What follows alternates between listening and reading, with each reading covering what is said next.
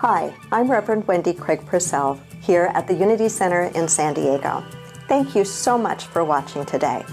If you'd like to support the work that we do here, please consider making a contribution.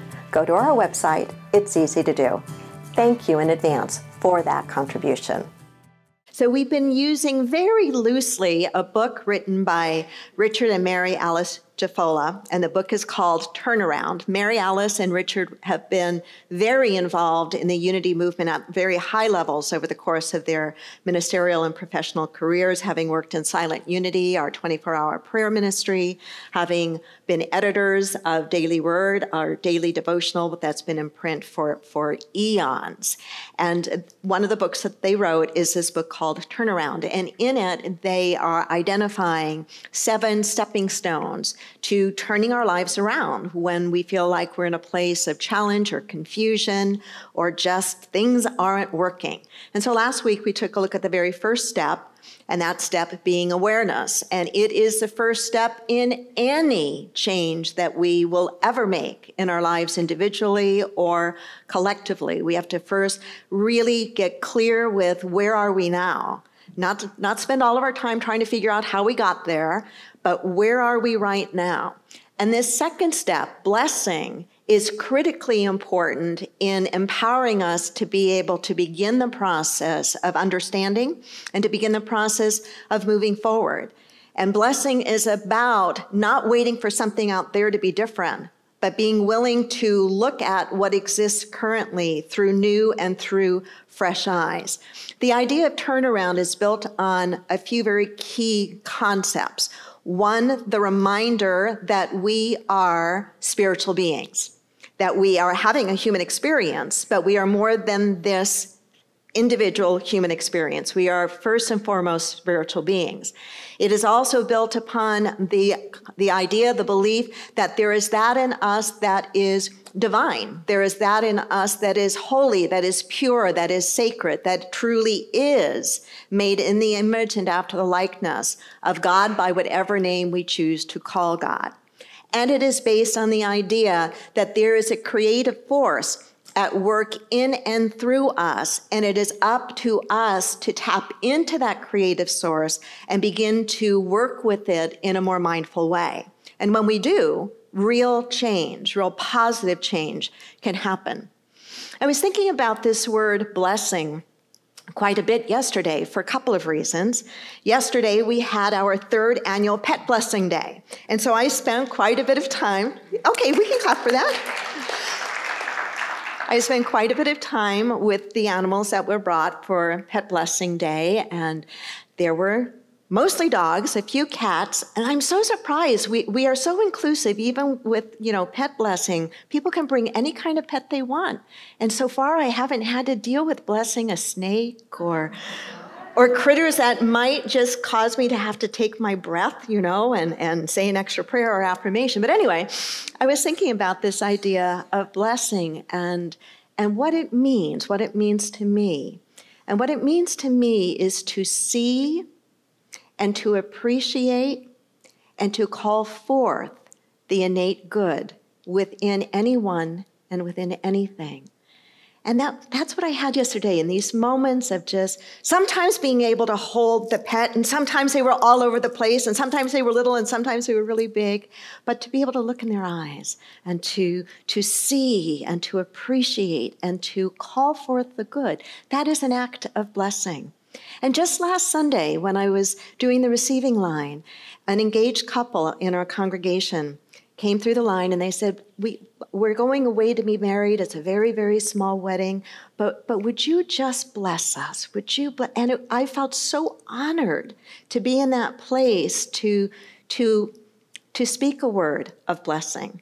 The word blessing, as it's used in the Bible, means to confer prosperity upon to confer some, something good upon something.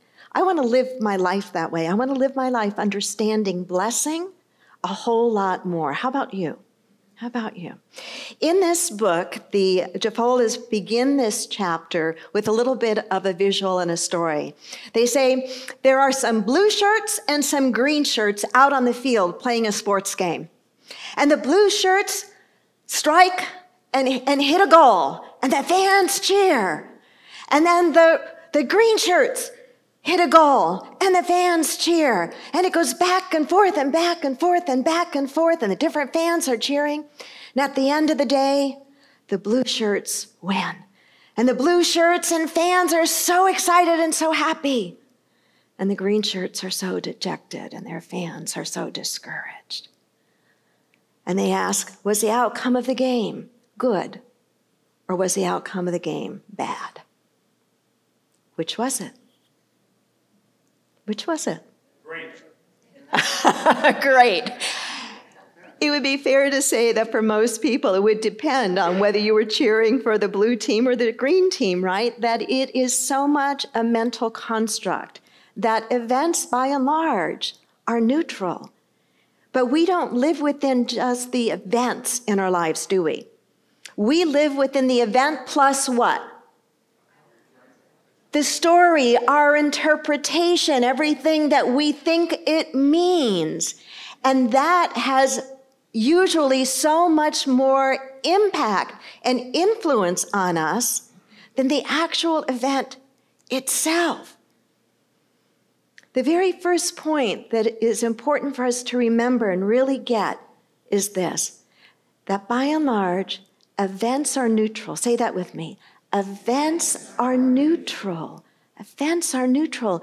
It's what we layer over the event that determines how we experience the event to a very large extent. If that were not true, then everyone would experience every single event exactly the same way.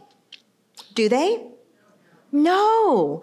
No, it depends. We could put it very simplistically on whether you're a blue shirt or a green shirt, right? It depends upon the lens through which you are choosing to see the thing. I'm reminded of the story of the Zen Buddhist who had a beautiful stallion. And one day the stallion escaped the yard, the gate was not locked, and the stallion was gone. And the Zen Buddhist's friends all came around him to, to commiserate with him. How unfortunate it is that you have lost your, your prized black stallion. To which the Zen Buddhist said, It is neither good nor bad. It just is. A few weeks later, that prize stallion returned and was in the corral, having brought five really nice mares. The neighbors all came back. You are so fortunate. What great news! To which the Zen Buddhist said, It is neither good nor bad. It simply is. The Zen Buddhist's only son was out a few days later on the black stallion trying to, to tame it and was thrown off the horse and injured his arm very severely. The neighbors all came. What are you going to do? How are you going to manage? Your only able bodied child is injured. And what did the Zen Buddhist say? It is neither good nor bad. It simply is. And a few days later, the emperor's general came, knocking on the door, requiring all able bodied young men to be conscripted into service. And guess who couldn't go? And what did the neighbors do? They all, the story does what? It goes on and on and on. The point being, the point being, the event itself is neutral. The event itself is neutral. And so, if we find ourselves in a tough place in our lives, I know it takes some growing into to get there. But if we can work with ourselves to get to the place where we hold the, the vision, where we say to ourselves, this is neither good nor bad, it simply is what is right now, we will free ourselves up to be able to deal with it much more effectively. The second turning point is this what happens to us is not nearly as important as what happens through us. What happens to us is not nearly as important as what happens through us. Say that with me. What happens to us is not nearly as important as what happens through us. Have you noticed in your life how much stuff you cannot control? Have you noticed that? Is there still a little part of you, like I know there is in me, that's still trying to control it sometimes? Right? Right? And getting upset over what I can't control. I live sometimes for long periods of time in the serenity prayer. God, grant me the serenity to accept the things I cannot change, courage to change the things I can, and wisdom to know the difference. Thank God you can't wear out prayers. Have you ever thought about that? If you have a favorite prayer, you know, you just can't wear it out, right? Thank God you can't wear it out. What happens to us is not nearly as important as what happens through us. And again, it's a matter of our perspective. It's a matter of how we are inter- interpreting it, right? Whatever story or name we're, we're putting to that. And it's somebody's phone, maybe. Can somebody make that go off? Because it may not be distracting you, but it's distracting me.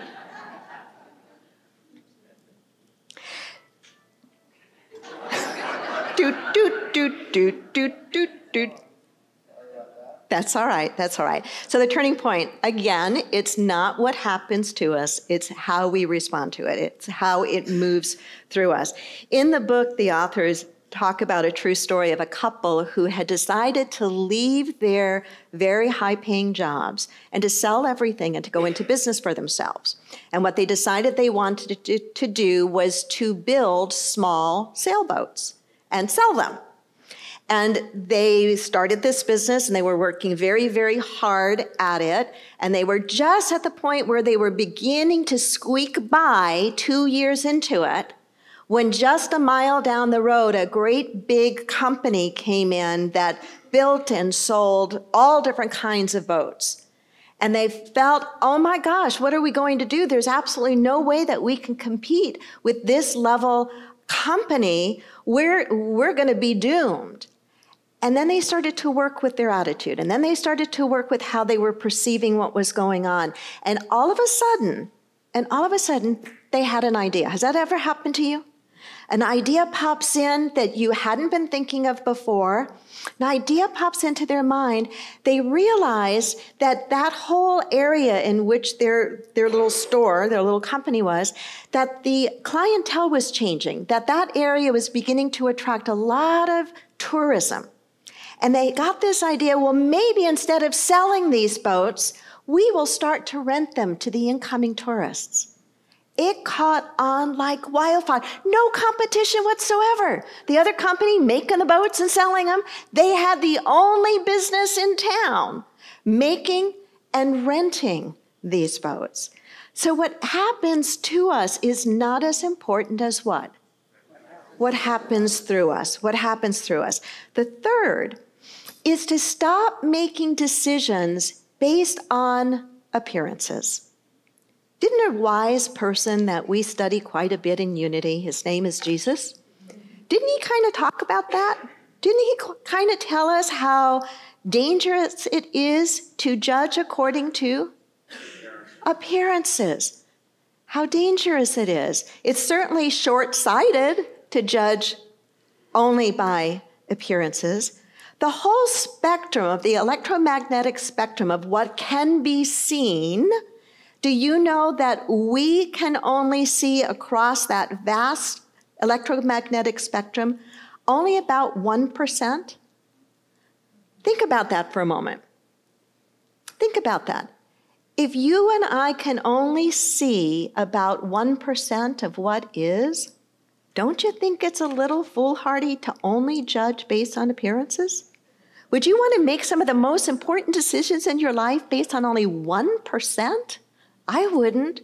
I wouldn't. And so it means going back to some of those fundamental principles, the fundamental principles that I shared with you earlier that we are spiritual beings living in and through a human experience, that we have the spark of the divine within us, that there is a creative force moving through us that we need to tap into and cooperate with. And when we do, we begin to not be limited by just that 1% that we can see easily. We begin to be aware of so much more. Don't you want to live in that place? Yes, no, I want to live I want to live in that place. And so for me part of it is when I feel like gosh, the 1% that I'm seeing in my life right now isn't very pleasant. Have you ever been at that place? Have you ever been there? I was going to use a different word, but I won't use that word. Wasn't a super naughty word, but I'm still not going to use it. Where you can look at that 1% and go, boy, this really is not very pleasant right now. I don't like it. I have chosen to look at those times, and I didn't coin the word, but I have chosen to look at them as blessons. Do you know what blessons are? It's a lesson that is a blessing. Say blessing with me. Blessing, blessing, blessing. That things are either an easy to see outright blessing, and nobody needs help with that, really. Those are pretty easy to see. But when they seem to be in disguise, you know the ones I'm talking about, don't you? You know the ones I'm talking about. To call them a blessing. Some of you who are more familiar with the Bible and some of the stories in both the Old and the New Testament might remember this Old Testament story and visual of, of Jacob. There's a visual of him climbing a ladder. He's at a difficult place in his life, and it's not so much a physical ladder, it's a, a metaphor. But in this, he is saying, I will not let you go. He's wrestling with an angel as he's climbing, climbing this ladder. I will not let you go until you bless me. I will not let you go until you bless me. I will not let this 1% go, meaning I will not let this 1% drag me down until it blesses me until I can see, until I can get some seed of good in it.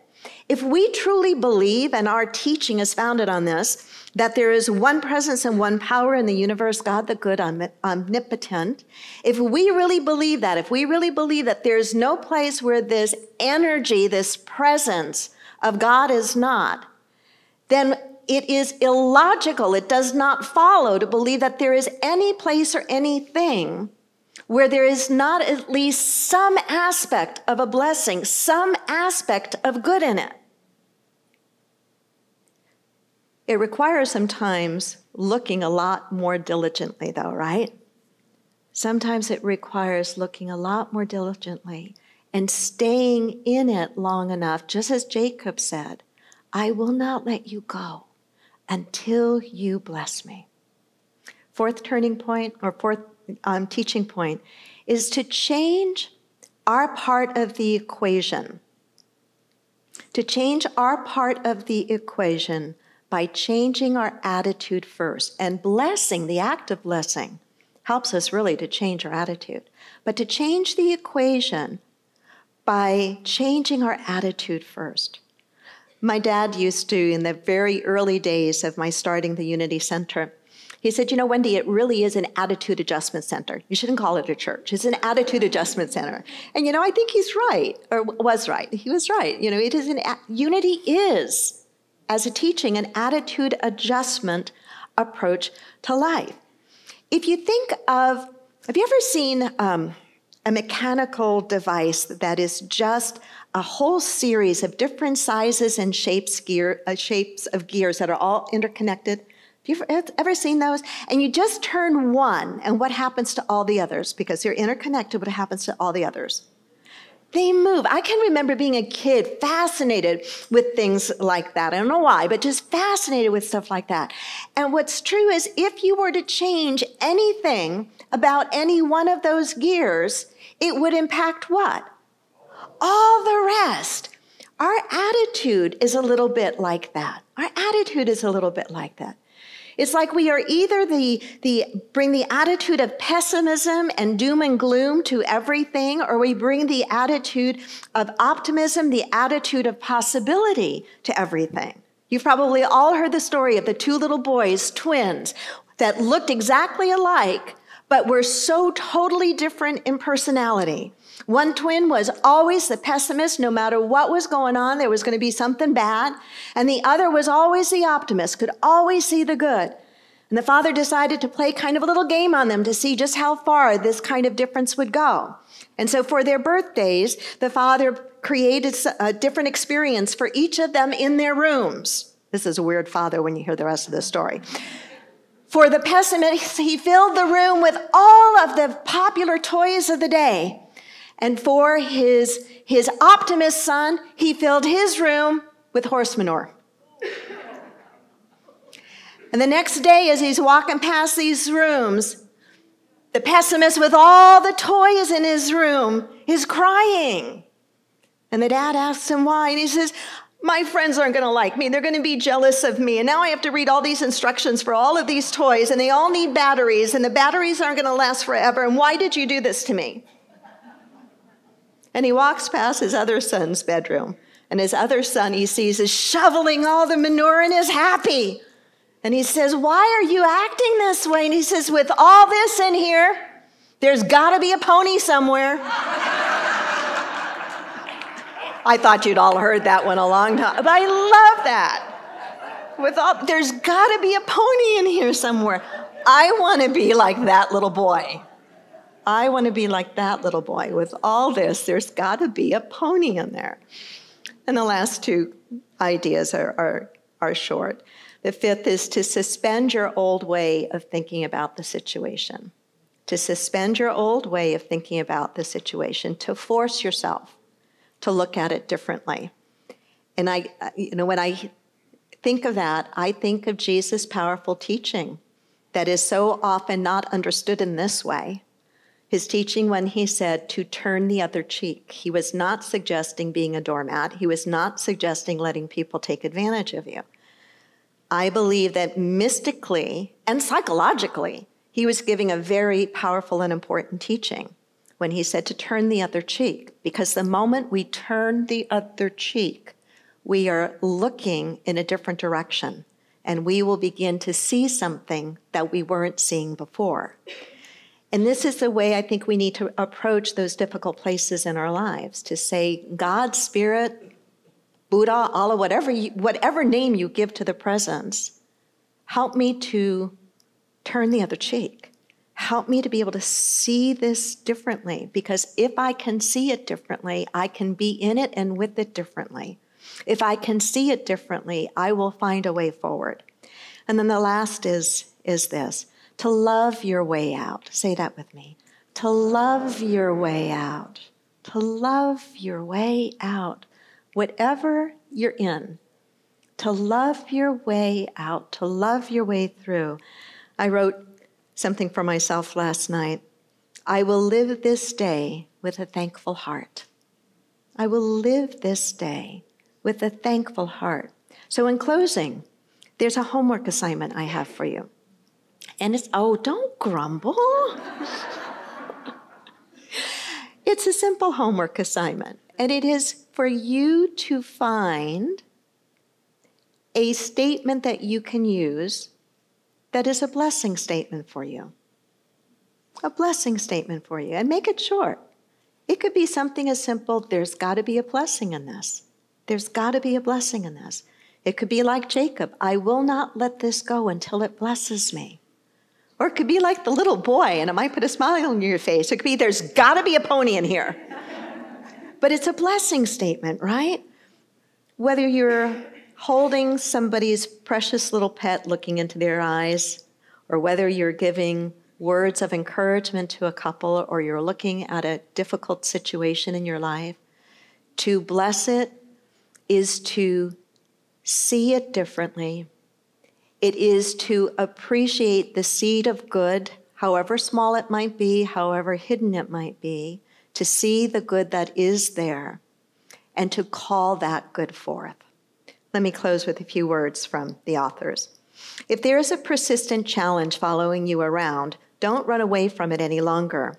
Stop, confront the beast face to face, and know within even the most negative appearance exists the seed of an unexpected blessing. Don't waste another precious minute.